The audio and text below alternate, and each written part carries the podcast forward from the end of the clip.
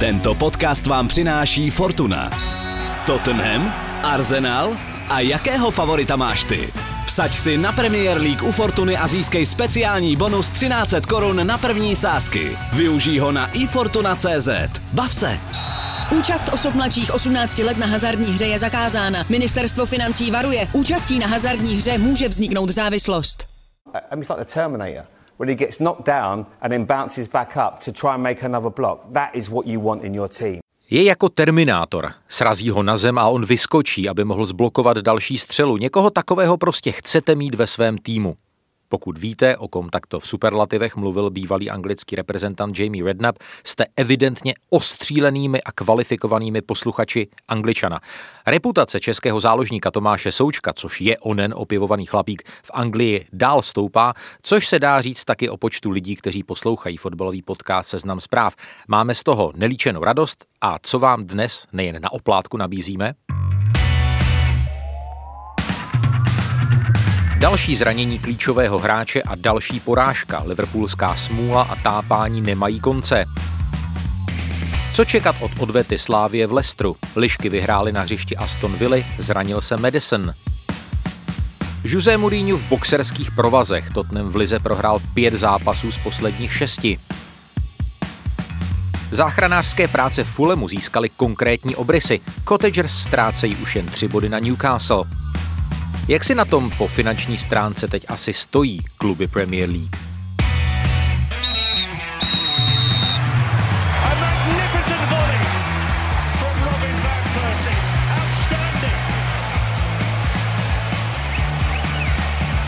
Absolutely top class, unstoppable.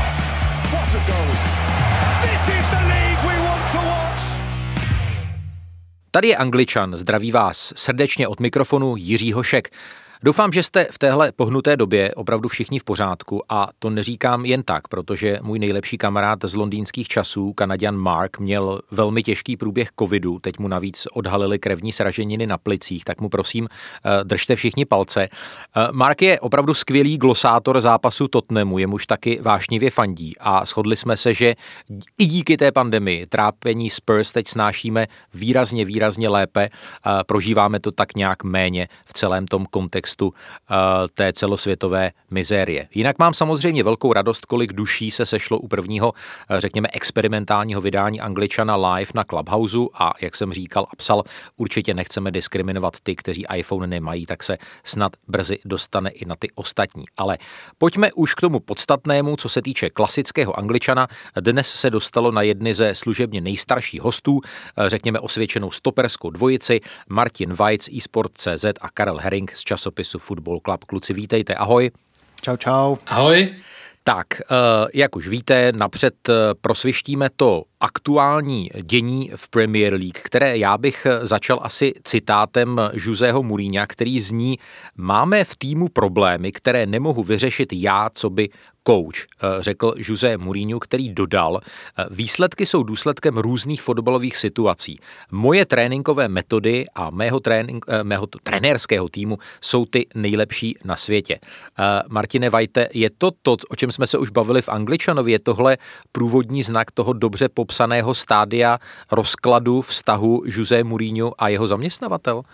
No, já bych tě jako na začátek úplně uh, poupravil, trošku jako grammrnáci, second to none, není jako tak úplně doslova nejlepší na světě, je to spíš takový, kdybych to měl do češtiny přeložit, není, nikdo není lepší. O nic horší, není o nic horší než uh, kohokoliv jiného, ty trenérské metody, takže v tomto ohledu jako taky se samozřejmě můžeme nějakým způsobem bavit o tom, jestli jsou opravdu stejně dobré jako u těch nejlepších úplně nejlepších trenérů na světě stále, což si myslím, že je otázka, která u Joseho Mourinha přetrvává. No a co byla ta otázka? Se tě omlouvám, mě to takhle no, já nedalo. Bych, já bych to rozporoval. Myslím, že second to none je opravdu jako jinak říct, jsem prostě pořád nejlepší, ale ta otázka zněla, jestli sledujeme to, o čem jsme se bavili tady v jednom z posledních Angličanů, že se třeba blíží to stádium jakoby rozpadu vztahu Joseho Mourinha versus jeho zaměstnavatel, kdy začne taková ta blame game a, a, a tenhle výrok už mi do tohohle scénáře docela dobře zapadá.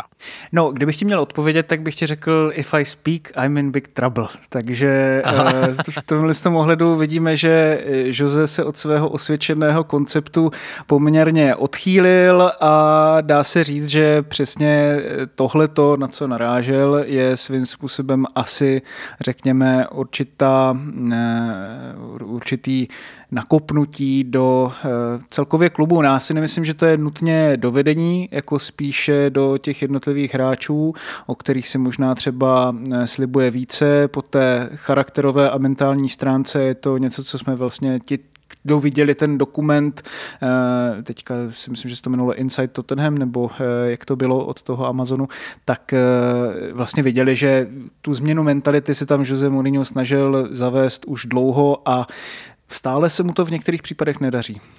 Karle, co tobě naskočilo, když jsi slyšel nebo četl tu větu máme v týmu problémy, které nemohu vyřešit já, co by kouč? Jak ty to interpretuješ? No mě právě, když mluví o tom, že jsou v týmu problémy, které on nemůže vyřešit jako coach, tak bych to spíš nebral, že to je na úrovni trenér hráči, ale že to směřuje někam mimo kabinu zase, ale když mluví o týmu, nevím, ale jako četl jsem vlastně před týdnem, zhruba před uh, deseti dny, že jo, tam byl ten uh, rozpor v tom, uh, co se týkalo uh, zranění nebo připravenosti na zápas od Garetha Balea, vlastně který že nebyl připravený, ale zároveň dal na, na Twitter nebo na Instagram, prostě, že, je, že jako měl dobrou tréninkovou jednotku a že to tam vyvalo, vyvolávalo takové pře mezi nima, že teda kdo má vlastně pravdu. Jo, takže, ale zase je to vidět na tom, na tom trávníku i na těch výsledcích, že ta pohoda je určitě pryč. Já musím říct, že z toho zápasu proti West Hamu jsem si odnesl to, že znovu musím říct, že ten problém není ani tak směrem dopředu, že je směrem vzadu. A podle mě, já třeba první, co mě napadlo, když jsem slyšel tuhle větu a dal jsem si to do kontextu, je proč nehraje Toby Alderweireld zápasy, zápasy Premier League, proč nastupuje v Evropské lize. Podle mě by to mělo být přesně obráceně. Měla by hrát stoperská dvojice Alderweireld Sanchez. Podle mě Dyer je úplně z formy, rychlostně nestačí. A je, jestli bych někoho vymetl uh, z toho týmu jako prvního, tak by to byl uh, právě on. Já, já tam trošičku cítím asi nějaké problémy s, se smlouvou, uh, tyhle, tyhle záležitosti. Určitě tam je asi ten kontext, že, a k tomu se ještě asi dostaneme, uh, Spurs, kteří, kteří zasekli opravdu velkou sekeru, co se týče výstavby nového stadionu. Teď jim nechodí diváci, podle mě jsou na tom teď finančně uh, opravdu bídně, takže tohle všechno, když se nasčítá, tak se to samozřejmě uh, odrazí na hřišti. Ale Pojďme, pojďme si říct, co pro vás, kluci, byla taková největší událost toho uh, ještě neskončeného kola. My spolu mluvíme uh, v pondělí krátce předpolednem. Martine, co, co ty jsi uh, napsal do poznámek? My už jsme to tady tak nějak zakecali tou první části. Asi ten výrok Joseho Mourinha, který opravdu lze vnímat i tak, jak to Karel přesně naznačil, to znamená jako výtka vůči vedení. Já jsem to spíš myslel tak, že samozřejmě jako, že ono se to dá číst různými směry v rámci toho klubu, nejenom teda vůči, vůči vedení, ostatně na ten charakter už si stěžoval několikrát, nejenom teda v Tottenhamu, ale, ale i v těch předchozích jeho angažmá, teďka v těch posledních. Takže to, že vlastně Tottenham znovu e, ztratil a naopak West Ham se posunul teďka na čtvrté místo, to já i z toho českého pohledu, řekněme, vnímám jako takovou událost týdne. Hmm. Karle, navážeš tak, nebo máš něco jiného připraveného? Ne, tak největší událostí kola samozřejmě je výhra Evertonu na Anfieldu poprvé od roku devatenáct set devadesát devět, že jo, myslím, že to bylo někde na, na Sky Sports, to je liceum neděli ráno, tak jsem si to snad nějak zapamatoval, sedm tisíc osm set čtrnáct dní, nebo tak nějak to bylo tady. Ta, to hned tak nezapomeneš, takže, ano. No, bohužel. Ale ne, je to, jednak to samozřejmě bylo zasloužené vítězství a jednak i z toho pohledu, prostě jakým, po jak dlouhé době k tomu došlo, tak jednoznačně tohle. Na druhou stranu, já jsem si to právě taky chystal jako událost, ale ono už to není zase takový překvapení. Když něco se stane po sedm tisíc osm set čtrnáct dnech, tak je to událost. Já jsem si uh, nějak jako tak nějak tušil, že vy řeknete tyhle dvě věci. A mě tedy zaujala, neříkám, že to je vyloženě událost kola, to, jak tým v deseti lidech dokázal přehrávat hmm, hmm. dlouhé desítky minut tým hrající v jedenácti li- lidech. A mám na mysli uh, na, na papíru neatraktivní zápas Burnley West Bromwich Albion, uh, což West Brom, což je ten oslabený tým, měl podle mě vyhrát tak tři čtyři nula, hrál venku a tam byly opravdu loženky ze, ze, ze tří čtyř metrů, které jenom vinou neuvěřitelné nešikovnosti v koncovce a uh, famózního golmana Poupa uh, opravdu neskončili, neskončili v brance. Tak, uh, Martine, co ty bys řekl na téma uh, jako klaďas, hrdina toho nedohraného kola? Mám začít Součkem zase. To je jako těžký, počkej na těžký bramborový salát. No, to je, počkej, počkej na rubriku bramborový salát, ale tak samozřejmě můžeš to říct letmo i tady. Ne, tak mně se to, mně se to hrozně líbí samozřejmě, jako, že ho teďka každý chválí i za tu klasickou anglickou nezdolnost a statečnost, s jakou se pustil do toho bránění a blokování zákroku. Tak to je prostě neuvěřitelný. My máme vlastně taky na eSportu takovou rubriku Češi v zahraničí a v podstatě bychom je mohli každý týden věnovat něčemu takovému dílčímu, co Tomáš Souček na tom hřišti udělá, protože když třeba nedá gól a asistenci nebo nezachrání nějakým zásadním zákrokem. Jasně, ono to jsou věci vytržené z kontextu. V tom českém prostředí my se vždycky rádi zaměříme na něco hezkého, co o nás ty zahraniční komentátoři řeknou. Na druhou stranu je nespochybnitelné, že Tomáš Souček zanechává opravdu vynikající dojem v Premier League. Karle, co ty máš v škatulce hrdina klaďa z kola? Já bych tam dal někoho jako z Manchesteru City a možná, možná prostě i Pepa Guardiolu jako obecně. Tady to kolo jenom a ten výkon a ten styl City dokázal, jak oni se během téhle sezony vyvinuli. On to upravil, že Jesus i Aguero seděli na lavičce. Oni už prostě nepotřebujou, oni už nepotřebujou devítku, takže ten způsob, jakým oni teď hrajou a jakým byli, jsou připravení, jako celkově forma i na soupeře je, je mimořádný teďka. Tam bylo fascinující, že v určitých situacích byl nejofenzivnějším hráčem Manchesteru City jako krajní obránce Cancelu, který je, je tak univerzální, že, že on se jako tím, tím, tím hřištěm se opravdu jako dokáže prokousat do naprosto neuvěřitelných pozic a uh, nechal mě vzpomenout na Klapzubovu jedenáctku. Nevím, si pamatujete na nějakou tu pasáž, jak ten komentátor, tuším, že té, té anglické reprezentace, což byl tehdy Huddersfield, jak právě vykřikl do toho, do toho přenosu, co dělal levý bek na pravém křídle. Tak vždycky, když se koukám na João Cancela, tak, tak si na tohle vzpomenu. Mrzelo mě, že teda nedal tu svoji tutovku asi čtyři metry před lanem, ale uh, musím taky vyseknout poklonu Arsenalu, protože uh, prohrál se ctí. Uh, sice prohrál, uh, ne, já jsem si pořád myslel v té druhé půli, že, že dokáže, dokáže vyrovnat. Byla to taková ta, uh, nedávají se za to žádné body, uh, byla to taková ta hezká, hezká porážka. Čekal jsem, že to bude víc, víc masakrozní. Tak, uh, loser, padouch, smolař kola. Martine. No, tam bych jako zase já zařadil Arsenal a jeho výkon v těch prvních deseti minutách, protože strašně vtipně to okomentoval Barney Rowney, komentátor Guardianu na Twitteru. Zajímavá taktika dělat mrtvého brouka tváří v tvář predátorovi, čímž měl na mysli právě tu vysoce tvrdě defenzivní taktiku, která vlastně nic vůči držení míče Manchesteru City neudělala. Hráči se nebyli schopni v podstatě dostat za polovinu, jako a to nejenom v těch prvních deseti minutách, ale ten ofenzivní výkon v té první půli byl opravdu naprosto jako žalostný a to, že tam vlastně člověk nevidí ani pořádnou nějakou odvahu s tím zápasem vlastně v těchto těch fázích něco udělat. To, že vlastně jako dva stopeři se koukají na Rahima Sterlinga, myslím si, že nejmenšího hráče na hřišti, jak tam má volnou hlavičku a nechají ho už v nějaký druhý nebo třetí minutě, což jako o to nejvěřitelnější, že sedmdesátá šestá vteřina, ano. No, tak to zabolí. Jako mě to, hmm. mě to, mě to přijde jako, no, takže to bych to jako vyvážil. Ano, potom João Cancelo se snažil, aby se Rob Holding probral, kopnul ho kolenem do hlavy, ale to už, to už bylo teda pozdě, než, než aby si tím mohl něco udělat. A Karle, co ty máš v téhle škatulce? Jaké jméno nebo klub? Tak já tam tradičně tahám sudí a V A R, nevynechám dobře ani tentokrát. Nechceš ale to pozor. dělat místo mě, co zlatou pišťalku? Ne, ne, ne, děkuji za optání a za nabídku. Ale já nebudu řešit an, jako Anfield a derby, protože tam to stejně bylo už jedna nula, byť ten foul podle mě byl to nebyl faul, ale to je jedno. Ale pro, co to budeme teda řešit za chvilku, to nemusíš jasně, říkat. Ale co mě teda zarazilo, tak bylo neodpískání pokutového kopu ve prospěch Sheffieldu United v zápase na Fulhamu. To To doteďka nepochopím, jak to mohl ten e, zákrok tomu Arbeloa, nebo kdo tam chytá, tak jak mu to mohlo projít. Areola. To, Areola, pardon. Areola. To doteďka nepochopím, jak to mohlo projít. To, podle mě to byla jasná penalta. A bavíme se o zápase, kdy hraješ o záchranu, kdy prostě je velký rozdíl, jestli je to e, jedna nula nebo, e, nebo, nebo aspoň ten bod. Hmm, hmm. Mike Dean vytáhl červenou kartu tentokrát oprávněně, tím se zase vracíme k tomu zápasu uh, West Bromwiche uh, v Burnley. Ano. Paradoxně možná to tomu West Bromwichi uh, prospělo. No já, já v tomhle kole nějakého vyloženě, vyloženě záporáka, uh, záporáka nemám. Já tady tuhle rubriku jsem nechal, nechal trošičku, uh, trošičku prázdnou. Uh, můžu posloužit několika zajímavými uh, statistickými údaji. A nebo vlastně mám tady napsaného, co je, co, co sám.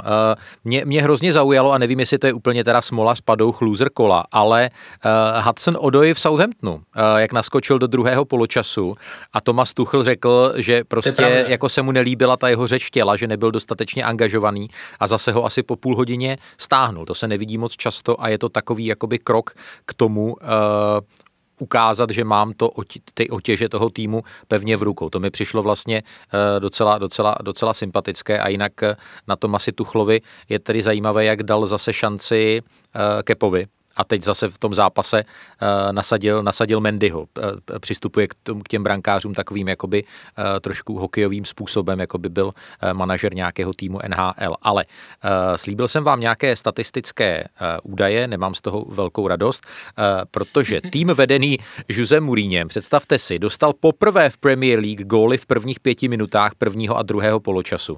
A Mourinho prohrál z posledních šesti duelů víckrát, než v prvních sedmdesáti čtyřech zápasech na lavičce Chelsea, což je jako wow. Uh, probrali jsme tady v jednom z minulých dílů Jesseho Lingarda, jeho, jeho znovu vzkříšení.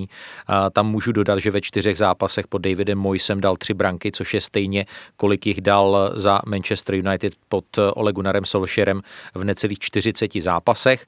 No a ty si říkal, ten Everton, uh, ono tam těch milníků bylo několik a bylo to vlastně po dvaceti čtyřech zápasech napříč soutěžemi proti stejnému uh, soupeři, kdy dokázal uh, konečně vyhrát. A co se týče té prohry Liverpoolu, tak to byla čtvrtá ligová prohra v řadě doma, což se stalo poprvé od prosince devatenáct dvacet tři, abychom ukázali, jak je to opravdu raritní událost. Říkal jsem si, kluci, jestli bychom taky našim posluchačům neměli občas tam šoupnout nějaké méně známé jméno, které není tolik skloňované, které vás jako pozitivně zaujalo. Našel se v tom posledním kole nebo za celé to poslední období někdo takový? Ty Berďo, teďka to se přiznám, že mě takhle jméno nenapadne rychle, když si to budu projíždět. Já jako z těch ostatních týmů třeba logicky se dívám nejvíc na, hodně se dívám teda na ten Brighton, Lamptey bohužel nehraje, takže tam to nemůžeme sledovat. Solimář se jim, Solimář se jim zranil. Já třeba, když si se... to rozmyslíte, tak hmm. já, já jsem si napsal dva Brazilce, o, o, ne, neříkám, že jsou neznámí, ale napsal jsem si Mateuše Pereiru z, z West Bromwiche, což podle mě, až West Bromwich uh, se stoupí, což si myslím, že se stejně stane, tak tenhle chlapec o angažmá nebude mít nouzy.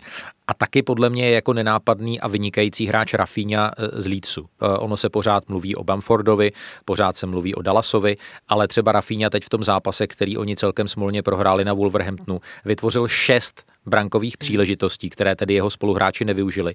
Ale uh, tohle je tedy mimořádně jako mimořádný úspěch a zase tohle je podle mě chlapík uh, velmi takový subtilní, fyzicky jakoby křehký, který je podle mě velký hráč, uh, který podle mě možná se časem dostane do velkého klubu. Tak uh, sta- stačili jste něco vymyslet?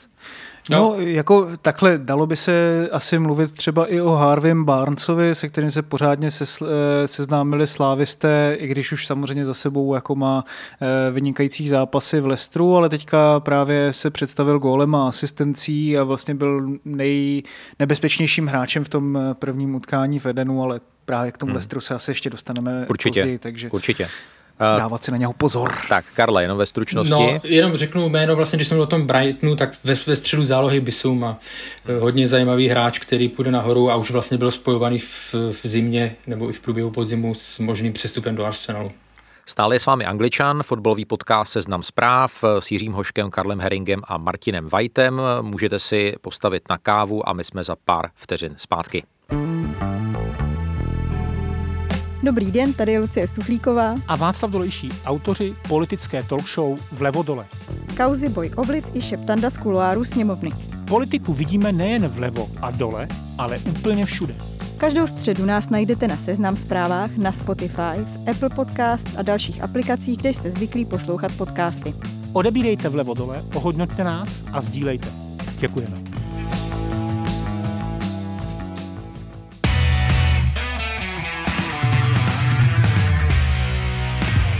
Nastává bohužel situace, které se Karel Häring asi děsil, trošičku podrobnější pohled na Merseyside Derby, čtvrtou ligovou prohru Reds na domácím hřišti v řadě. Pojďme začít názorem Jürgena Kloppa, který měl po tom zápase, který z jeho pohledu liverpoolští smolně prohráli s Evertonem nula dva. We created a lot, an awful lot, and vytvořili jsme si strašnou spoustu šancí. Nakonec jsme ale ani jednu situaci nedotáhli. Chvílemi jsme byli pro Everton nebránitelní, ale své šance jsme prostě neproměnili. To je pravda a to je příběh tohoto zápasu. Konečný výsledek je nula dva. Je těžké to přijmout, ale přijmout to musíme, řekl Jürgen Klopp. Přijal to už Karel Häring? Takhle, já musím říct, že tak, jak ty jsi to naznačoval v úvodu, já jsem klidný a vyrovnaný. Prostě teď už zbývá jenom na, počkat si na konec sezony, anebo...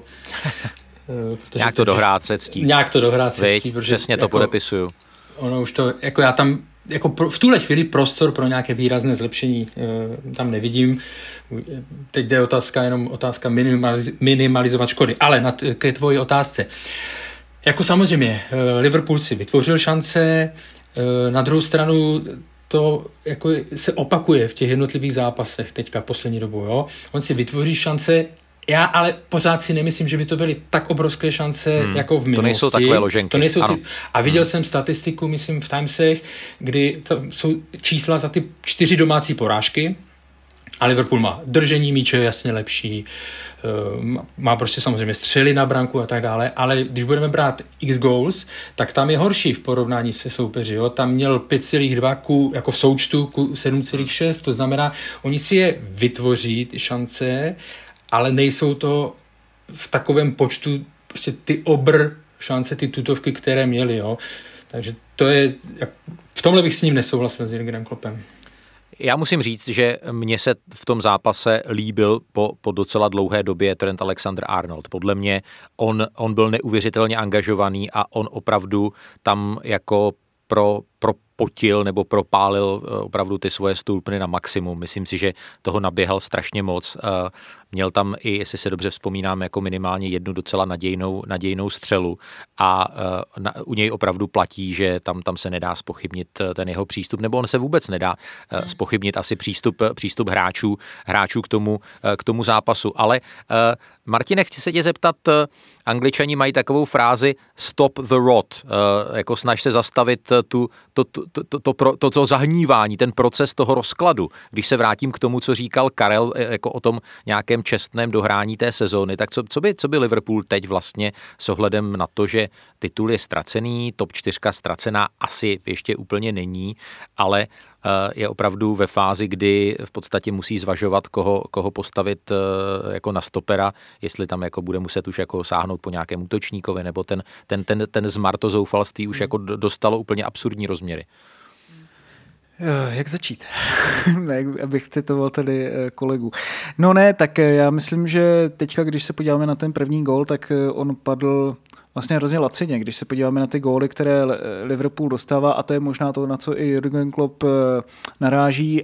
Když si vlastně vezmeme, do čeho Liverpool pouští ty své soupeře, tak to jsou jako absolutní tutovky, které je těžké nedat a z toho vlastně potom i kvůli tomu stoupá ten počet těch předpokládaných gólů, které by měl dostat. Na druhou stranu ty šance, že jo, jako přesně jak říkal Karel, to jsou to třeba vynikající střely zpoza vápna nebo do dobré šance, které ale ta, ten tuhý defenzivní val soupeře dokáže nějakým způsobem zblokovat a je to takový neustálý tlak, ale kterému chybí prostě nějaký ten jako X-faktor a mně přijde, že je důležité udělat něco, co se podařilo udělat Pepu Guardiolovi, když se právě podíváme na to ten začátek sezóny, kdy jsme se tady bavili o tom, že jestli mu už náhodou trošku neujíždí vlak, tak on právě dokázal se adaptovat na ten v úvozovkách covidový fotbal, kdy je to hlavně o té fyzičce, o rotaci, kterou Jürgen Klopp taky, neříkám, že ji nezvládá, ale myslím si, že prostě ti hráči ve velmi podobné sestavě nezvládají prostě odehrát dva zápasy v týdnu. To je jako evidentní podle mě, že v Lipsku to, nebo v Budapešti teda proti Lipsku to zvládli, a zvítězili tam, ale už jim nezbývají ty síly na to, aby to dokázali přenést i do toho dalšího utkání v těch sto procent, ve kterých by to bylo potřeba.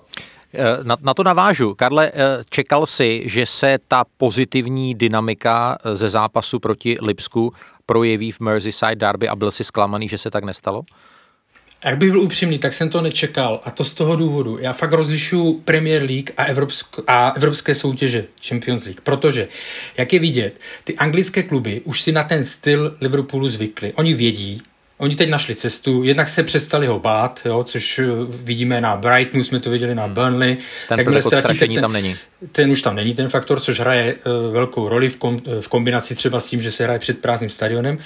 Zatímco v té Evropě ty týmy, když na ně nastoupí poprvé proti Liverpoolu, tak ten styl je opravdu pro ně velmi složitý. Takže já teď rozděluji dvě soutěže. Já neříkám, že dojde Liverpool, jak daleko dojde v Champions League, ale pro ty soupeře, pokud nenarazí na anglický celek, tak bude fakt nepříjemný. To, co je teďka vidět, že Liverpool prostě je vy, jako vybitý, ty baterky jsou vybité, uh, oni jsou, já si myslím, že kdyby se teďka jim jako zeptal někoho, takže v podstatě, když to přeženu, takže ten fotbal nenávidí teď, jo, protože jsou ho přežraní, oni si nemůžou odpočinout. Marťas zmiňoval City, ale když se podíváme na včerejší sestavu a kdo seděl na lavičce, to je naprosto neskutečná síla.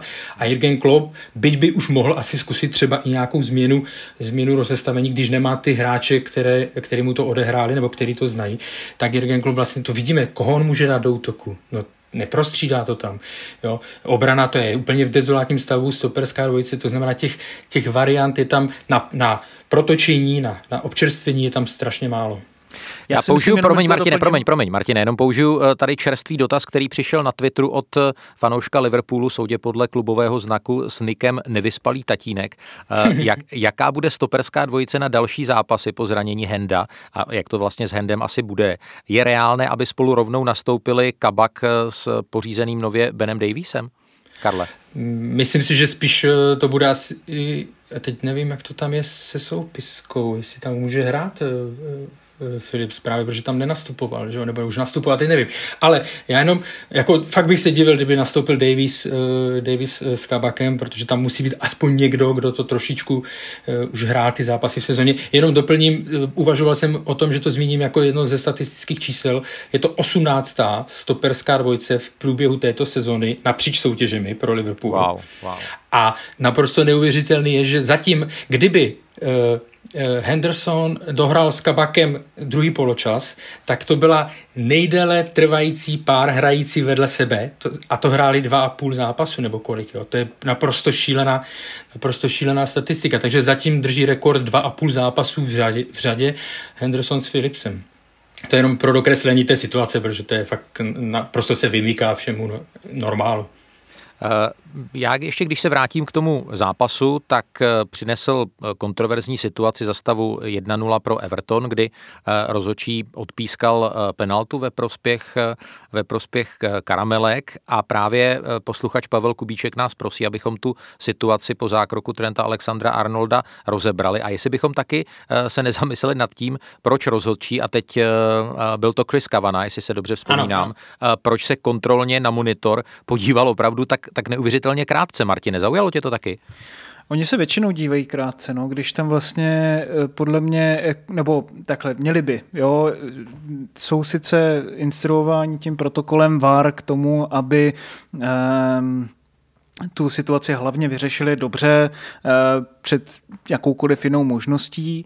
i kdyby měla být rychlejší. Na druhou stranu je prostě fakt, že ve chvíli, kdy oni už tam třeba komunikují po, po tom komunikátoru například do nějaké konkrétní třeba drobnosti a tu rozklíčovávají a pak se jde jenom vlastně na monitor ujistit, jestli ta jedna konkrétní drobnost byla správně nebo nebyla správně, tak pak jim vlastně třeba stačí nějaký, nějaký krátký záběr, takže to my vlastně nevíme, o čem přesně oni se tam baví a, a proč třeba došlo k přezkoumání nějakého toho jednoho záběru.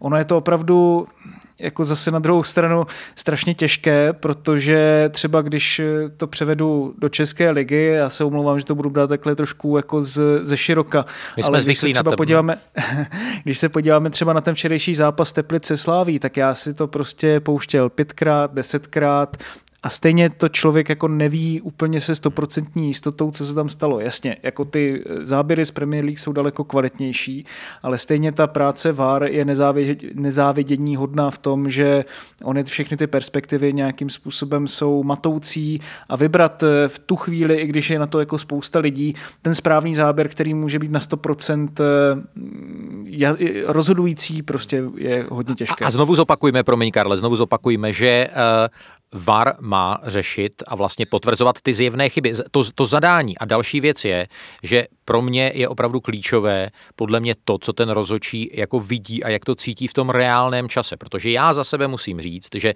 z toho hlavního záběru v reálném čase, kdy, kdy Dominic Calvert-Lewin jako běžel, vystřelil a, a sápal se po té dorážce, tak v tom reálném čase jsem si říkal, to je Stonewall penalta, to je prostě úplně tutová věc. A potom, jak se to začalo zpomalovat a, a, a objevovat se ty další záběry, tak, tak vlastně za, začala v tom mém přesvědčení vznikat jedna prasklina, druhá prasklina, třetí prasklina. A to je vlastně to, o čem, o čem mluvil, mluvil Martin. No Karle, ty, ty na to máš jaký názor?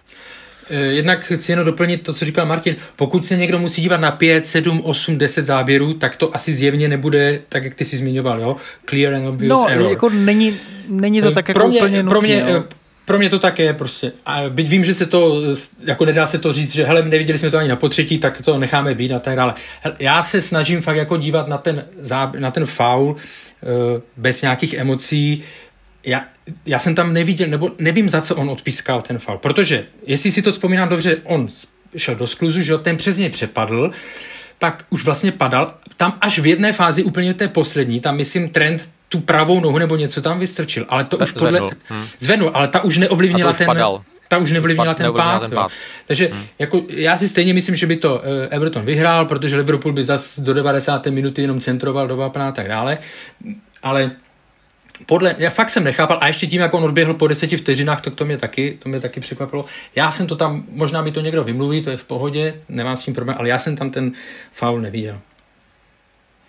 Já, jako, asi bych tuhle tu penaltu v rámci toho, že to je clear and obvious, taky spíš nepískal, i když jako z toho faktografického hlediska se nedá divit těm rozhodčím, že to tak udělají. Já jenom jako tam doplním, že opravdu, když hledáš, jestli třeba konkrétně třeba v tom včera v tom zápase Teplice Slaví, jestli on ho nakopnul nebo nakopnul míč, nebo jak to vlastně bylo, jako hledáš tu faktickou věc, ne, nehledáš tu třeba intenzitu toho zákroku nebo prostě to, jak to interpretovat, ale hledáš tu faktickou stránku věci, tak na tu ti opravdu kolikrát jako nestačí ani druhý, ani třetí záběr a proto to může být jako clear and obvious, i když to člověk prostě prozkoumává dlouho. To je jenom jako tak... Jenom posled, poslední věc, jenom jako, co, když to zlehčím, jako Evertonu se podařil fakt jako husárský kousek v téhle sezóně proti Liverpoolu. Jo.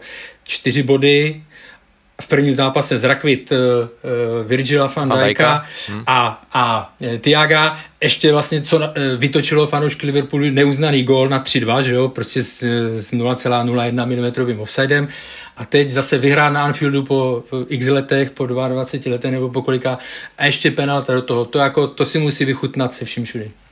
Já jenom jednu krátkou vsuvku úplně nakonec. Tam ještě s tou rotací, jak jsme se bavili uh, u Jürgena Kloppa. Já si myslím, že teďka už asi nemá moc možností, jak to vyměnit, ale myslím si, že na začátku sezóny, kdy Pep Guardiola už začal víc rotovat a zkoušel jiné třeba možnosti v sestavě, tak třeba už Jürgen Klopp mohl dát větší prostor hráčům k regeneraci. Možná. Já no v té době byl Liverpool myslím... první a, a City se hýbal někde u desátého místa, že jo? Nebo no, možná právě proto, že možná právě protože hráli v té plné sestavě a, a šlo o to jenom, než si to sedne časově.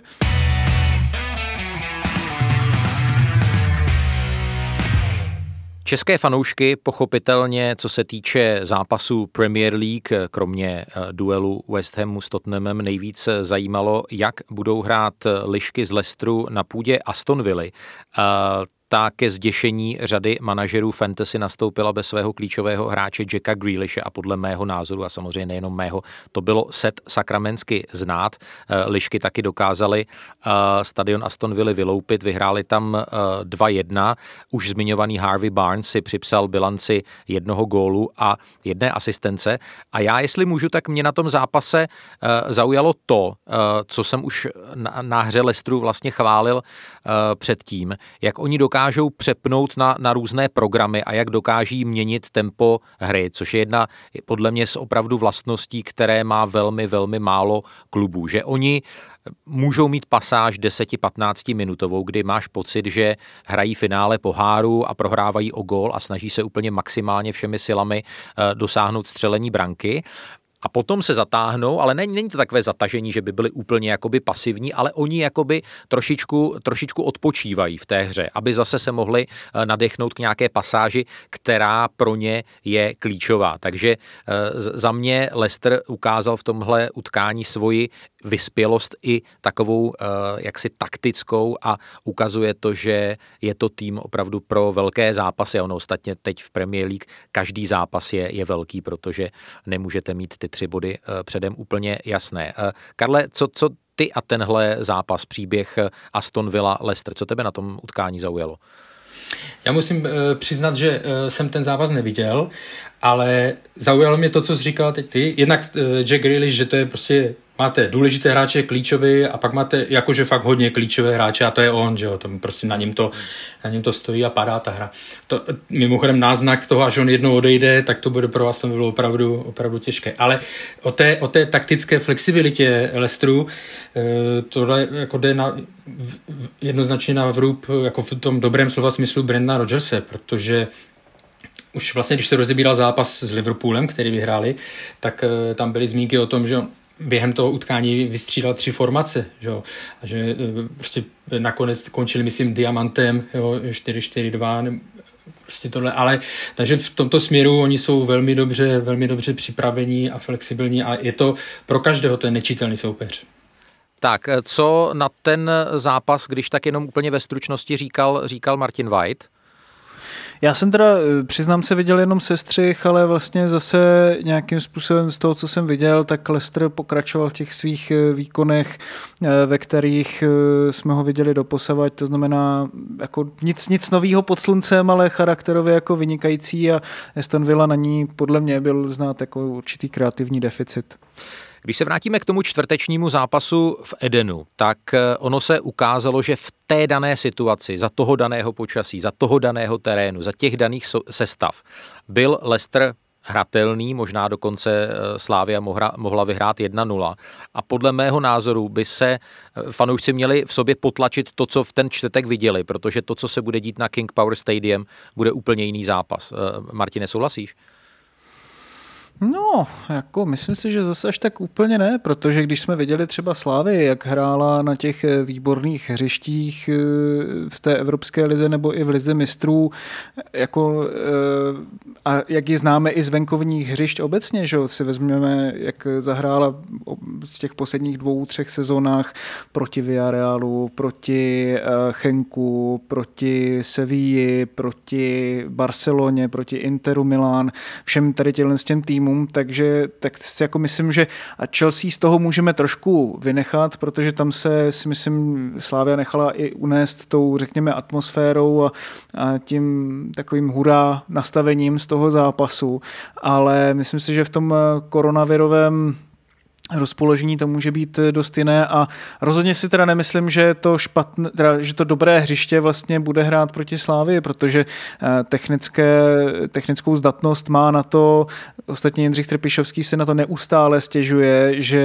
se hraje na špatných terénech, třeba teďka, když se hrálo v Příbrami nebo v Teplicích, takže ne, nemyslím si, že to bude nutně nějaký rozhodující faktor ve prospěch Leicesteru na úkor Slavie. Já jsem nechtěl říct, že, že by to byl klíčový faktor, ale podle mě to rozhodně dávalo větší šance Slávii v tom konkrétním prvním zápase, že to znevýhodňovalo víc Leicester. Chtěl jsem zdůraznit to, že, že ten dvojzápas uh, bude mít opravdu uh, tu, tu druhou polovinu prostě úplně, úplně jinou i z hlediska a hlavně uh, přístupu, hmm. přístupu Leicesteru. A možná, když tu otázku zkusím položit jinak, Karle Häringu, uh, ta odveta uh, může to být jakoby jenom o, jenom o Leicesteru, že Slavia, i když se jako bude snažit sebe líp a uh, bude podávat uh, velmi nadstandardní výkon, takže pořád hrozí, že i Leicester prostě tou svojí kvalitou přejede? To si myslím, že takhle to nastavené může být, protože Jindřich Trpišovský řekl, že vlastně ten tým se přiblížil svému maximu, jo, v tom zápase a na výhru to, na výhru to nestačilo. Já Já se musím vrátit k tomu, co říkal Jindřich Trpišovský, Jirko, ve tvém rozhovoru. Jo? A to je ten trávník. Prostě, jako já vím, že na to byly reakce, že co si stěžovali, že ten trávník nevypadal špatně a tak dále, ale je pořád rozdíl, když vidíme to, co je teďka prostě bohužel u nás, a to ještě opravdu v porovnání s jinými stadiony v Česku, to Slavie má hezký trávník, jo. Ale pak, když se podíváme na Premier League a na ty kulečníkové stoly, a on to tam Jindřich Trpišovský přesně říká, to jsou věci, to jsou otázky, kdy vám ten míč letí rychleji, dělá to vteřinu, dělá to vteřinu a půl, ale to může být v určitých fázích to rozhodující, to klíčové. A možná, že tohle třeba bude Slavii, tak jak jsem v Clubhouse říkal, že Slavii bude ze začátku možná dělat problém to vysoké tempo, na které není zvyklá z ligy. A taky to přiznali po utkání, tak na začátku stejně tak může dělat problém tady to, tady to prostě ten rychlejší povrch, kde to tam bude jezdit, kde to tam bude lítat. Jo. Neříkám, že to bude klíčový, ale může to být, může to být jedna z nějakých, jeden z nějakých důležitých faktorů. Ta rychlost určitě si myslím, že může být jako super jako zajímavý faktor a tohle to zmiňuješ jako dobře. Já jsem to říkal v titulcích, že ten zápas proti Aston Ville nedohrál uh, James Maddison. My, my nevíme v tuhle chvíli, jaký je jeho zdravotní stav, ale Martine, zkus v sobě nasimulovat to, jak, jak by Leicester hrál bez něj a jak moc by uh, Maddison chyběl v té odvetě. Já si myslím, že bych chyběl strašně moc, protože když jsme vlastně viděli už ten první zápas, tak on se stahoval do různých pozic pro ten míč, dokázal se dostat v soubojích jeden na jednoho tak, že obránci nebo hráči, kteří ho bránili, si s tím v podstatě jako nevěděli rady, že to najednou po těch dvou, třech měsících, kdy zase neměli tu možnost té špičkové evropské konfrontace, jim to dělalo celkem problém nastavit se zase na něco úplně jiného. Navíc Maddison, myslím si, a to bylo hrozně zajímavý na tom zápase vidět. Byl v tom zápase i jakoby mentálně. Jo, že no, emočně byl, tam byl hlavně. Mě... Právě, hmm. přesně. Že, že dokázal třeba i strhnout Leicester. A to, to, jako, myslím si, že když se bavíme tady třeba o hráčích, kteří hrají na těch pozicích takové desítky nebo prostě na těch kreativnějších, tak často se o nich mluví, že jsou to takový Takový ezilové, uh, ano. No, jako, ano, dá se, dá se říct vlastně jako, dobrou zkušenost. Jako ležérní hráči, ale právě třeba na Madisonově hrozně znát taková zarputilost prostě, jo. Jo, která v té kreativní, která v té kreativní fázi si myslím pro ten Leicester je svým způsobem rozhodující jako dost do velké míry. No já, já jsem měl pocit tedy, že to s těmi emocemi a z toho, jak neustále klábosil s rozhodčím Marco Guidou, že to přeháněl. Já bych mu býval už jako někdy v prvním poločase jako nalepil tam žlutou a říkal jsem si, že to, to si ten italský sudí jako neměl, neměl nechat líbit. Já si myslím, že, že byl podrážděný, on byl podrážděný až, nejenom jako no, namotivovaný, no, no. byl podrážděný. To, to, To, to je jako samozřejmě, ale zase na druhou stranu, když jsme se tady bavili před zápasem, jestli to Leicester jako podcení nebo nepodcení, a pak jsme vlastně viděli ten přístup toho týmu v tom zápase. Souhlas. A viděli jsme, jako jak k tomu byli ty hráči nastaveni, že ten zápas jako opravdu brali jako hodně vážně, tak si myslím, že Madison tady třeba i tímhle s tím, což někomu může vadit, nebo tomu týmu to třeba nemůže prospět v jiných eh, ohledech, tak si myslím, že v tomhle tom ohledu mu to zase prospělo. Karle, uh, zeptám se tě, jaký ta odveta bude mít asi průběh? Domníváš se, že těch prvních dvacet pět a dvacet minut, že Leicester na Slávii vletí, nebo že to bude deset, patnáct, dvacet minut taková oťukávaná? Co, co máš v hlavě na tohle téma? Já si myslím, že Leicester bude hrát, jako byť to není nějaká objevná odpověď, ale svoji hru, a to znamená, bude to fakt v rychlosti, bude to... Uh, to, co oni umí, prostě rychle to přenášet směrem nahoru, budou to točit, jo, takže tam bude opravdu záležet na tom, jak Slavia to, jak Slavia to zachytí, takže jo, neřekl bych, ani nemůžou vlastně nějak moc ze svojí pozice, ani to nemají vlastní, že by Leicester nějak vyčkával, byť to z nějakého kliše, tak prostě půjdou do toho hned, hned v úvodu. Martine, měl by Jindřich Trpišovský Uh, nějakým způsobem uspůsobit svoji sestavu pro odvetu tomu, co uh, Karel nastínil, nebo, nebo by ta sestava měla v podstatě plus minus vycházet z toho, nebo ne plus minus, měla by být v podstatě totožná s tím, co uh, slavistický kouč nasadil do toho prvního zápasu?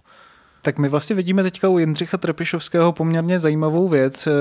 Já ho mám dlouhodobě zafixovaného jako trenéra, který hodně rotoval sestavou, rozestaveními, zkoušel vymýšlet nové věci v evropských pohárech, a teď v poslední době, a viděli jsme to už i v té skupinové fázi Evropské ligy, vlastně nevymýšlel až tak nějaké nové skupičiny, které, kterýma by jako ty, ty své ty své protivníky jakoby zaskočil. Viděli jsme to třeba v Lize mistrů, ale teď si myslím, že má tak silné hráče na ty posty v těch jednotlivých úlohách, které oni splňují, že v podstatě on, když to tak řeknu, jako nepotřebuje až tolik jim ty úlohy na tom hřišti změnit. Já si myslím, že není asi cestou zkusit třístoperovou obranu, i když jako může se to nabízet, a potom je otázka, jako co by se s tím tam potom v těch ofenzivních pozicích dalo dělat, ale tam je taky dost záleží, a teď si myslím, že konečně má tu ofenzivní trojici Olejenka, Sima, Kuchta, která je dostatečně kvalitní i na té evropské úrovni a nemusí vlastně těm nedostatkům té ofenzivy vlastně uspůsobovat ten zbytek toho týmu, naopak se bude podle mě snažit třeba vytěžit něco z těch protiútoků nebo z toho vysokého napadání, což právě Slávy nešlo, v tomhle tom byla taková daleko rezervovanější, bude se chtít určitě snažit třeba prosadit z nějakého výpadu po straně, a v tomto ohledu jako myslím si, že tam je otázka třeba, jak vyřešit ty krajní prostory, protože Bach tam měl hodně velké problémy s Barncem a nikdo za něho tam moc nešel. Hromada teďka taky třeba udělal chybu, tam podle mě bude hodně záležet na tom složení té defenzivní dvojice, protože Lukáš Provody, nebo defenzivní, prostě té záložní dvojice nebo trojice, protože Lukáš Provody je jasný, ale potom otázka, koho vedle něho, protože Tomáš Holeš asi k dispozici nebude, Jakub Hromada, já, mně se strašně líbí herně, ale nemyslím si, že je ještě tak jako vyhraný rozehraný na tu... Mačů. Hmm. Tak no, je to podle mě trošku otázka, i když on jako v nich... A ten, zvlád, ten zápas zvládl dobře, ten první. Na to, tak, že tam přesně, musel naskočit. Jako on on tu svoji výkonnost jako stupňuje, stupňuje hodně na, na ty velké zápasy. Ibrahim Traoré, neviděl jsem vlastně jeho zahrát nějaký opravdu super zápas podle poměrně dlouhou dobu, i když se mi v těch evropských zápasech před tím rokem nebo dvěma jako hodně líbil, takže myslím si, že hodně bude záležet spíš jakoby na těch, řekněme, nedostacích Slávy, které bude chtít Jindřich Trpišovský zakrýt, než o tom, že jestli něco uspůsobí přímo tomu Leicesteru. Ale to je jenom jako můj názor. Říká Martin Vajc, eSport tečka cé zet, který je spolu s Karlem Häringem z Football Clubu hostem nejnovějšího Angličana.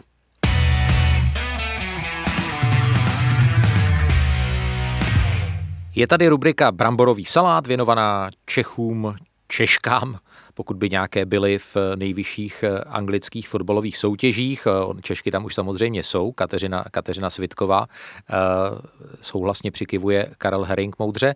A samozřejmě my pořád máme v našem hledáčku hlavně dvojici Vladimír Coufal, Tomáš Souček, ale ještě než se k ní dostaneme, tak Matěj Vidra hrál zase od začátku v tom zápase už několikrát zmiňovaném Burnley versus West Bromwich Albion, hrál po boku Jaye Rodrigueze, protože Burnley má zraněnou tu svoji hlavní útočnou dvojici Chrisa Wooda a Ashleyho Barnese a musím říct, že Vidra plus Rodriguez, že to nebylo nic, nic kloudného, ale je třeba taky říct, že oni neměli pořádný, pořádný support, pořádnou podporu v té záloze. Nevím, jestli jste to, Karle, viděli, nebo jestli k tomu chceš něco říct? Já jsem viděl tu část zápasu, kdy West Brom zahazoval jednu šanci za druhou, jak jsi zmiňoval. Jo, tím podle mě do dneška ne, nechápu, proč tam nevyhráli. Jako Matěj, Matěj Vidra odehrál velmi dobře zápas zhruba tak dva, dva týdny zpátky, pak tam měl nějaké lehčí zdravotní problémy, teď se do toho vrátil, ale mám pocit, ty jsi zmiňoval tu červenou kartu, tam měl trošičku smůlu, protože tam, kdyby ten obránce nezahrál tou rukou, tak on by šel, v té situaci by šel podle mě sám na golmana, jo, a třeba by, třeba by to proměnil, ale takže myslím si, že tohle se ovlivnilo, nebo zrovna to, že chviličku z toho vypadlo, že to ovlivnilo, ale předtím ta forma, nebo v tom jednom zápase, a teď jak je tolik, tak se omlouvám, že si to nevybavím, ale tam odehrál velmi, velmi slušnou partii. Martine, pojďme k zápasu West Ham, Tottenham a k roli Vladimíra Coufala, Tomáše Součka. Tomáš Souček ten, tu výhru vlastně zaplatil několika centilitry své, své krve a vypra, vypadal opravdu jak příslušník... Dru... To jsi to změřil dobře. To. Ano, ano, jako příslušník druhého ukrajinského frontu na, na předměstí Berlína jako v třicátého dubna devatenáct set čtyřicet pět. A ještě tam byl takový moment, který byl celkem hojně šířen na sociálních sítích, když došlo k velmi dramaticky vypadající srážce mezi Lukášem Fabianským a Vladimírem Coufalem, tak Tomáš Souček přiběhl, to byl vyloženě sprint, aby se ujistil, jak na tom jeho kamarád je, takže tam, tam byla i taková jako bratrská obětavost a, a Angličané, jak jsem říkal v úvodu, tak toho Součka vlastně zase podle mě ten zápas ho posunul zase trošičku o level výš, Martine.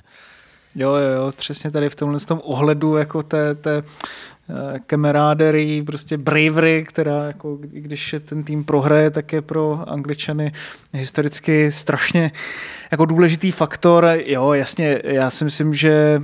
Ale zase to není jako nějaký faktor, který jeho by vyšvihl do těch uh, vyšších pater. Jo? Si myslím, že to jsou zrovna třeba nějaké takové uh, aspekty nebo charakterové vlastnosti, které se třeba oceňují u týmů, jako je West Ham, když to tak jako řeknu blbě. Já jsem se třeba bál, nebo bál, jako, no vlastně hráli proti Tottenhamu, takže jsem se bál, že oni odvolají ten první gól kvůli tomu souboji, který měl Tomáš Souček při té své kombinaci s Vladimírem Coufalem. Dovedl bych si představit, že kdyby to byla česká liga, takže by se to odvolalo, on tam tyjo, teďka si nespomenu do koho, on to naskočil trošku jako s vystrčeným loktem hmm. při, té, při té akci z pravé strany, ze které potom i padl gól, takže zase vlastně bylo vidět, že ta jejich spolupráce nebyla jenom nějakou záležitostí pro sociální sítě, ale měla i velký potom odraz na tom hřišti jako takovém. Ale Karel... Můžu, ano, můžu. Ano, ano, já už slyšíme, slyšíte ten zrychlený dech Karla Häringa, který se hlásí o slovo. Vrzající židlím, protože se tady nemůžu udržet na místě. Ne, jako mě, já musím říct, že já se usmívám jako v dobrým, jak když vidím, jak ty jednotlivé příběhy, toho, ty mikropříběhy Tomáše Součka, jak tam naskakují. Martin třeba říká, že si nemyslí, že by mu to pomohlo nějak jako celkově, ale jako jeho, jemu to dotváří, a pozor, vůbec si nemyslím, že by, že by to bylo nějak vykalkulované, jo? To je no, jeden pozitivní příběh za druhým, od bramborového salátu přes vzkaz manželce, do je, jako jo, velmi, řekněme, dojemný. Příběh červené karty, co se strhlo okolo toho. E, sedm minut čekal West Ham na to, než se vrátí Tomáš Souček do hry. To znamená jasně klíčová role. Jo, když mu šili, když mu šili prostě to obočí, jasně ukazuje, jak klíčová je jeho pozice v tom týmu, že prostě ten trenér počká sedm minut na to. Pak ještě ten sprint k tomu, to všechno žije a to všechno dotváří naprosto jako úža- on teď vlastně, co v tuhle chvíli udělá, tak to hraje v jeho prospěch, jo, když to, když to takhle řeknu. Ale já, jako já, když to budu trošku karikovat, tak se už jako děsím, co tam už jako zbývá. Já teď čekám, no, že no. v týdnu nejspíš převede slepce na přechodu přes cestu, daruje krev, zabrání srážce letadel. Obědy pro bezdomovce. Je to takový, je to takový no. český N'Golo Kanté. Kanté, teď jsem na to myslel, teď jsem na to myslel, že... Ale jo, je to, je to pravda, že jako tohle, já jsem jenom myslel jako herně, jasný, jo, jasný. Že, že, že v tomhle ohledu on se stane určitě jako kultovním hrdinou. Hmm. Ano, jo, on se určitě stane už teďka vlastně po pouhém roce a něco působení ve West Hamu vlastně kultovním hrdinou toho týmu. Jenom si myslím, že jsou to takové jako anekdotální věci, které třeba, jako jo, když on přestoupí, což si ale zaslouží herně jasně. do nějakého většího týmu, tak to potom jemu pomůže, protože fanoušci si k němu vytvoří jasně. vztah a já si myslím, že jako rozhodně na to má i z té herní stránky a nejenom to vlastně tady z téhleté, kterou my zmiňujeme. Jasně, jenom a. jsou to věci fakt, které řeší i lidi mimo West Ham, jo? Řeší to Gary Lineker, řeší jo, to všichni jo. a to mu dělá strašně jako dobrou pozitivní reklamu. Kluci, ale teď na čistě fotbalovou notu West Ham bilance třináct šest šest, což je fakt pecka, čtyřicet pět bodů, čtvrté místo. Kde ho cítíte na konci sezóny, Martine?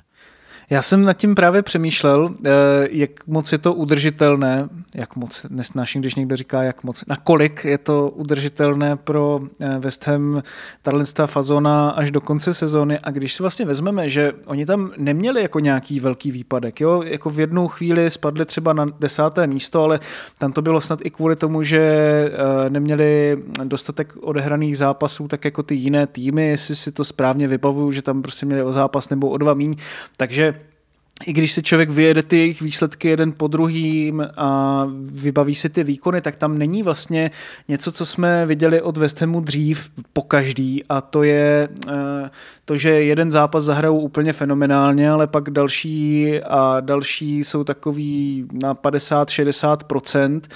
To tam teďka právě není a já si myslím, že jo, jako nevím, jestli to bude na čtyřku, ale myslím si, že rozhodně, když se podíváme na tu konzistenci těch výkonů, kterou ostatní týmy nejsou schopné prokazovat, tak do té šestky já si myslím, že když udrží to, jak hrajou teď a nestanou se jim nějaká zásadní zranění, nedej bože, tak jsou opravdu schopní se do té šestky dostat. Já musím říct, a on to velmi dobře sformuloval Vladimír Coufal ve svém rozhovoru pro Angličana, že oni se hrozně těžko vzadu otevírají. A já si myslím, že po Manchesteru City je to druhý nejlépe bránící tým, co se týče jakoby takových těch průnikových předfinálních přihrávek do těch nebezpečných prostor v okolí vlastní šestnáctky. Že oni tam vytvářejí takovou um, pavučinu, bych to asi nazval, kdy oni velmi jako inteligentně čtou hru a přetínají trajektorie těch nejpravděpodobnějších přihrávek. A v tom si myslím, že je West Ham opravdu unikátní. Ale ještě tedy na závěr tohohle okénka zopakuji stejný dotaz i pro Karla Häringa, kde cítí West Ham v tabulce na konci sezóny po odehrání těch třicet osmi utkání. Když se rychle podívám na tabulku, tak horší než sedmý nebude. Jo, tam to je, tam to je vidět. A věřím, že nevím, jako ono, když se podíváme přes koho, tak nevím, ale že by skončí třeba do té šestky, protože tam to opravdu ta jejich uh, síla, ta vlna, jednak netříští síly, že jo, v jiných, v jiných soutěžích, a jednak ta jejich síla vnitřní, to je vidět, radost ze hry, prostě elán a fantastická organizace, to, co jsi zmiňoval v té obraně, to je přesně vidět, jo. Oni, a mluvil jsem mi o tom, s někým, oni se prostě zajišťují, oni na tom pracují pod, na tréninku, po trénincích, individuálně, posouvání. Jo, Vladimír Coufal se musel naučit novou hru, on se musí víc stahovat teďka k obránci, než, než aby si hlídal jenom prostě ten pravý, pravý kraj, ale jako pochopil to velmi rychle a e, fakt ta obrana e, je velmi silná a složitá pro, pro, jako překonání pro všechny soupeře.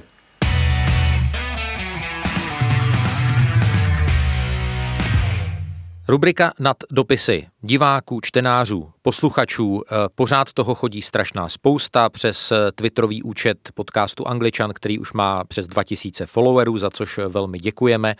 Pořád píšete i na e-mailovou adresu jiri tečka hosek zavináč es zet tečka cé zet a právě tam napsal i posluchač Petr Svátek svůj velmi milý mail, za který srdečně děkuju, a napsal tam, že mluví anglicky v rámci svého zaměstnání každý den, přesto se z Angličana mnohé naučil a zpětně se za svou výslovnost některých britských jmen a názvu Červená, na což Jiří Hošek dodává, že to vůbec není na místě. A Petr Svátek dodává, že takovéto vzdělávání potřebujeme všichni a kdo tvrdí, že ne, tak ten nejvíce. A proto je tady první vydání nepravidelného lingvistického okénka Jiří Sezit. Tak a já jsem si říkal, že tady dneska prosvištíme naprosto klíčové slovíčko referee. Rozhodčí, zkráceně, vy to můžete slyšet i během přenosů v těch ruchových mikrofonech, že tam řvou uh, hráči, řvou členové realizačního týmu ref. Ref, zkratka referee, což je taková uh, hovorová, ale slušná podoba, kterou můžete oslovit rozhodčího. Uh, znáte to ze všech možných i mládežnických turnajů, takže tolik na vysvětleno, cože to tam vlastně slyšíte. Velmi zjednodušeně řečeno je to obdoba uh, německého Schiri, taky zkrácená verze toho příšerného slova der Schiedsrichter, takže ref, Schiri, to je jedna a ta samá věc. Jinak v posledním tým, týdnu mě v několika případech zatahala za uši chybná výslovnost stopera Leicesteru, takže prosím vás, je to Evans, Johnny Evans, není to Evans, ano, není to nějaký event, jo, není to event, je to Evans. Tak, Karle, chtěl jsi něco říct? Ne, jsem, na, jako já jsem pocho- nebo chápu pana, eh, pana Svátka, protože já samozřejmě, když jsme s tebou ve studiu, tak si hodně rozmýšlím, než řeknu nějaký anglický slovo, abych ho neřekl blbě. Ale když se ještě vrátím k tomu zápasu eh, Leicester na Slavii, já jsem v životě nečekal, že se dožiju toho, že celá republika bude umět správně říct Leicester, ale nebude, někteří doko- pořád nebudou umět říct správně Liverpool. Jo, to jsem myslel, že že se toho nedožiju. No musí, musí, musí se nalosovat Liverpool proti nějakému českému týmu. No, tak a stejně bude možná pro někoho Liverpool. Je to pravda, no. To je, je, to, je to marné, je to marné, je to marné. Ale napsal nám také uh, fanoušek Chelsea, Ondřej Příbaň, kterého by zajímala, já už jsem to naťuknul, uh, finanční situace, finanční stav klubů v Premier League. Jak moc ty aktuální pandemické starosti doléhají jak na velké, tak na ty menší kluby a jak se to projevuje. On se tam jako otřel o to, jak Arsenal uh, vyhodil svého Gunnera Saura, kterého potom pod tlakem veřejného mínění zase, zase znovu uh, zaměstnal. Ale Martine Vajc, my v podstatě tady pod tu pokličku úplně, uh, úplně nevidíme. My můžeme vycházet třeba z toho, nevíme ještě bilanci uh, finanční uh, za rok dva tisíce dvacet, uh, což je to bude směrodatné. Uh, můžeme samozřejmě usuzovat něco z neaktivity týmů během lednového přestupního období, ale moc nad rámec toho se asi nedostaneme. Tak je to vtipný, že uh, o finanční kondici například českých týmů, ačkoliv uh, nevydávají finanční uzávěrky toho z různých zákulisních zpráv víme daleko více než o těch britských, které všechny vlastně ty finanční zprávy, ať už jsme v Premier League nebo prostě v těch neligových týmech se dozvíme první, poslední. Myslím si, a jako to jenom doporučím posluchačům, které by třeba zajímala ta finanční stránka věci více, ať si najdou twitterový účet, popřípadě blog The Swiss Ramble, což je vlastně finanční analytik britský žijící ve Švýcarsku, který právě vždycky na základě tady těch finančních zpráv dává dohromady celkový obrázek toho, jak se tomu klubu daří, jak hospodaří, jestli si nechává stranou dostatek financí například na nějaký rozvoj do budoucna, jestli udělal třeba správné transfery a víš, tak to, Martine, to ještě mě řekni ještě jednou, aby to, aby to fanoušci pochytili, ten, ten, ten to název toho The webu. Swiss Ramble, jako Ramble jako pocket a Swiss jako švýcarský a předtím je určitý člen, takže eh, tohleto vřele doporučuju a eh, třeba to tam ještě můžeme dohodit na nějaký člán, k nějakému článku. Hmm. Co, Karle, ty si na tohle téma vysledoval v anglických kuloárech? Ono, ono to jsou takové jenom jakoby drobné střípky a on se do toho nikdo nechce úplně naplno pouštět. Máš pravdu, ale za poslední, dva, za poslední období jsem jako dva, dva nějaké texty nebo četl. Jednak to bylo o Leicesteru, shodou okolností, který je brán nebo v uvozovkách je teďka vnímán jako nějaká top sedmička, jako v, v, v rámci Premier League, že by se, kdyby se to rozšiřovalo na, na top sedm, takže bude on ten sedmý klub. A ten naopak šel výrazně finančně nahoru v příjmech a tak dále, ale byla to uzávěrka po sezonu dva tisíce osmnáct devatenáct. A my se teď budeme dozvídat ty uzávěrky, nebo závěrky finanční dva tisíce devatenáct dvacet, které už budou zasažené prostě zápasy bez, bez diváky a tak dále. A to bude, tam si myslím, že se budeme rozvírat hodně zajímavé věci. A co se jenom týká Liverpoolu, u kterého to tak nějak samozřejmě sleduju nejpodrobněji, tam se počítá se ztrátou minus sto milionů liber. A to je pro klub, který se bude držet, nebo se snaží, že ho držet plus minus nějak vyrovnané finance, tak to jsou, to jsou, to je velká, to je velký zásah. A mimochodem asi to mělo i vliv na to, jakým způsobem, nebo ta neochota uh, utrácet, která byla vidět i u dalších, tak to bylo vidět v lednu, protože oni místo moc dobře věděli, že musí stopera udělat co nejdřív, neudělali to, nešli do finančních těch a udělali velmi levné varianty, které se třeba v budoucnu někde vyplatí, ale v tuto chvíli to byly velmi levné varianty uh, na zap- záplatu děr, ale nebyla to rozhodně jako vyřešení té situace. Tento podcast vám přináší Fortuna. Účast osob mladších osmnácti let na hazardní hře je zakázána. Ministerstvo financí varuje, účastí na hazardní hře může vzniknout závislost. Je tady sázkařské okénko Fortuny, společnosti, která nabízí pořád krásný benefit pro posluchače Angličana, když byste se chtěli stát novými klienty a zadali promokód Anglican třináct set. Tak z toho plyne příslušná výhoda vyjádřená v korunách. My samozřejmě nemůžeme začít u ničeho jiného než u odvety Evropské ligy Leicester Slavia s tím postupovým kurzem. Ten první zápas pořádně zahýbal, teď je na postup lišek jedna celá čtyřicet jedna, na sešívané tři celá nula pět a na tu odvetu se sází v kurzu. Přiznám se, že ty kurzy jsou už z neděle, ale myslím si, že se s nimi nějak výrazně nezahýbalo. jedna celá padesát osm na jedničku, to znamená na vítězství Angličanů, čtyři celá patnáct na remízu, bavíme se pochopitelně o základní hrací době, a šest celá dva na výhru Slávie. Karle, kdybys měl ten zápas uh, si vsadit. Já mimochodem bych asi dal sázku na to, že Jamie Vardy vstřelí gól, ale co tebe tam uh, z té nabídky zaujalo, nebo kterou cestou by ses vydal? Já věřím, že nikoho neurazím tím, když řeknu, že si myslím, že to Leicester vyhraje, takže, takže bych dal tu, tu jedničku a i ten kurz mi připadá celkem zajímavý na výhru domácí třetího týmu, třetího týmu Premier League. No tak samozřejmě si urazil několik tisíc fanoušků, to už jako, jo, jako ta, počítat, to, to, to s tím, musí, ale, s tím musíš počítat. No. V prvním zápase jsem byl optimistický, což mi někteří, před prvním, což mi někteří jako v úvozovkách, to nemyslím nějakou vyraženě, vyčítali, tak teď jsem se zase vrátil. Můžeš, to, můžeš to takhle přesně vyrovnat. Tak, uh, Martine, od, odchýlíš se nějak od tohohle názoru Karla? Já přemýšlím, jakou zajímavější sázkařskou příležitost tam zkusit. Mě jako docela, já bych za normálních podmínek bych zkusil třeba výhru Leicesteru o jeden gól, což mi tak přijde jako něco, co by odpovídalo i stylu i rozpoložení mezi oběma týmy. Na druhou stranu víme, že ty odvetné zápasy Slavie bývají dost divoké, takže vlastně bych se o toho radši, radši nějakým způsobem upustil. Já myslím, že oba týmy dají gól v tom zápase. A to je zajímavá, zajímavá sázka, kterou, kterou Fortuna taky vypisuje. Mimochodem taky bych doporučoval věnovat pozornost možnosti vsadit si na žluté karty. Já bych jich tam hezkých pár cítil pro obránce Slávie, hlavně na těch, na těch krajích. Tam bych to bral jako docela zajímavou variantu se zajímavými kurzy. No a pojďme se ještě v rychlosti podívat na jednu nabídku z toho nadcházejícího kola Premier League, což je zápas Chelsea proti Manchester United. To znamená papírově velký šlágr. Chelsea teď bude hrát Ligu mistrů, Manchester United bude hrát odvetu Evropské ligy, ale tam vyhrál nad San Sebastianem první zápas čtyři nula, tak to už je pouhá formalita. Realem Sociedad, prosím. Co jsem řekl? San Sebastian, seš jak Četka. Je to, kdy, ne, jako když seš kremrnáci na anglický týmy, tak já budu na Real španělský. Real Sociedad, dobře, dobře. To jako bych řekl Chelsea Londýn, no, to taky nesnáším. Přesně tak. Tak, anyway, uh, Chelsea, Manchester uh, United. Pamatuju si, že ten podzimní zápas Manchester United-Chelsea byl jeden z nejnudnějších, co jsem v letošní sezóně viděl. Tak uh, hrozí, Martine, něco podobného na, uh, na Stamford Bridge? Já věřím, že nehrozí.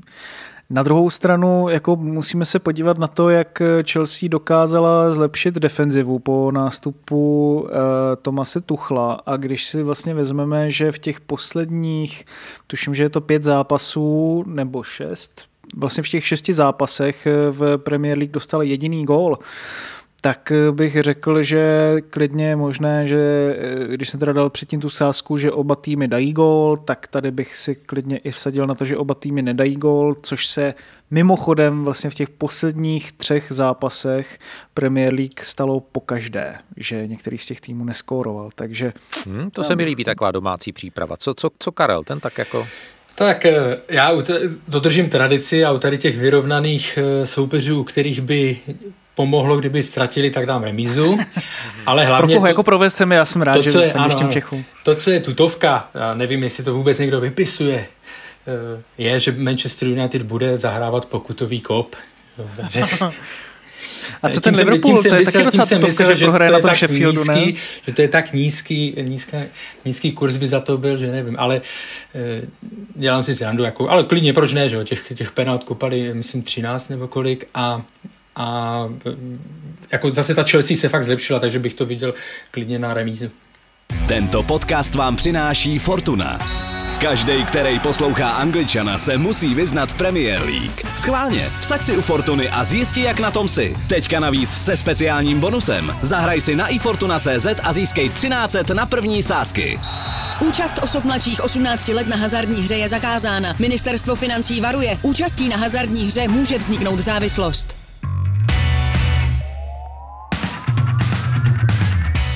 Tak teď jenom si musíte, vážení posluchači, zjistit, na co je vyšší kurz, jestli na to, že se bude zahrávat penalta, nebo na to, že Bruno Fernandes dá gól. Protože v Premier League, jestli mě paměť neklame, tak z těch penalt neproměnil jednu jedinou. Přesně tak. Což je taková docela pěkná tečka nového Angličana, který vás čeká v premiéře vždycky v úterý ve dvanáct hodin. Máme spoustu zajímavých nápadů na další díly. Přibudou do naší sestavy nějaká nová zajímavá jména, jak tady z České kotliny, tak můžu slíbit i z britských ostrovů, ale pro tuhle chvíli moje velké poděkování letí do Football Clubu za Karlem Häringem. Karle, moc krát díky za tvoje postřehy, komentáře, měj se fajn. Taky a díky za pozvání samozřejmě. A to též platí i pro Martina Vajta, jehož zaměstnavatelem je i sport tečka cé zet. Martine, díky i tobě, že ses připojil a měj se krásně. Ahoj. Moc děkuju za pozvání. Díky a mějte se. A od mikrofonu Seznam zpráv se s vámi loučí a fajn poslech dalších podcastů naší tvorby přeje Jiří Hošek.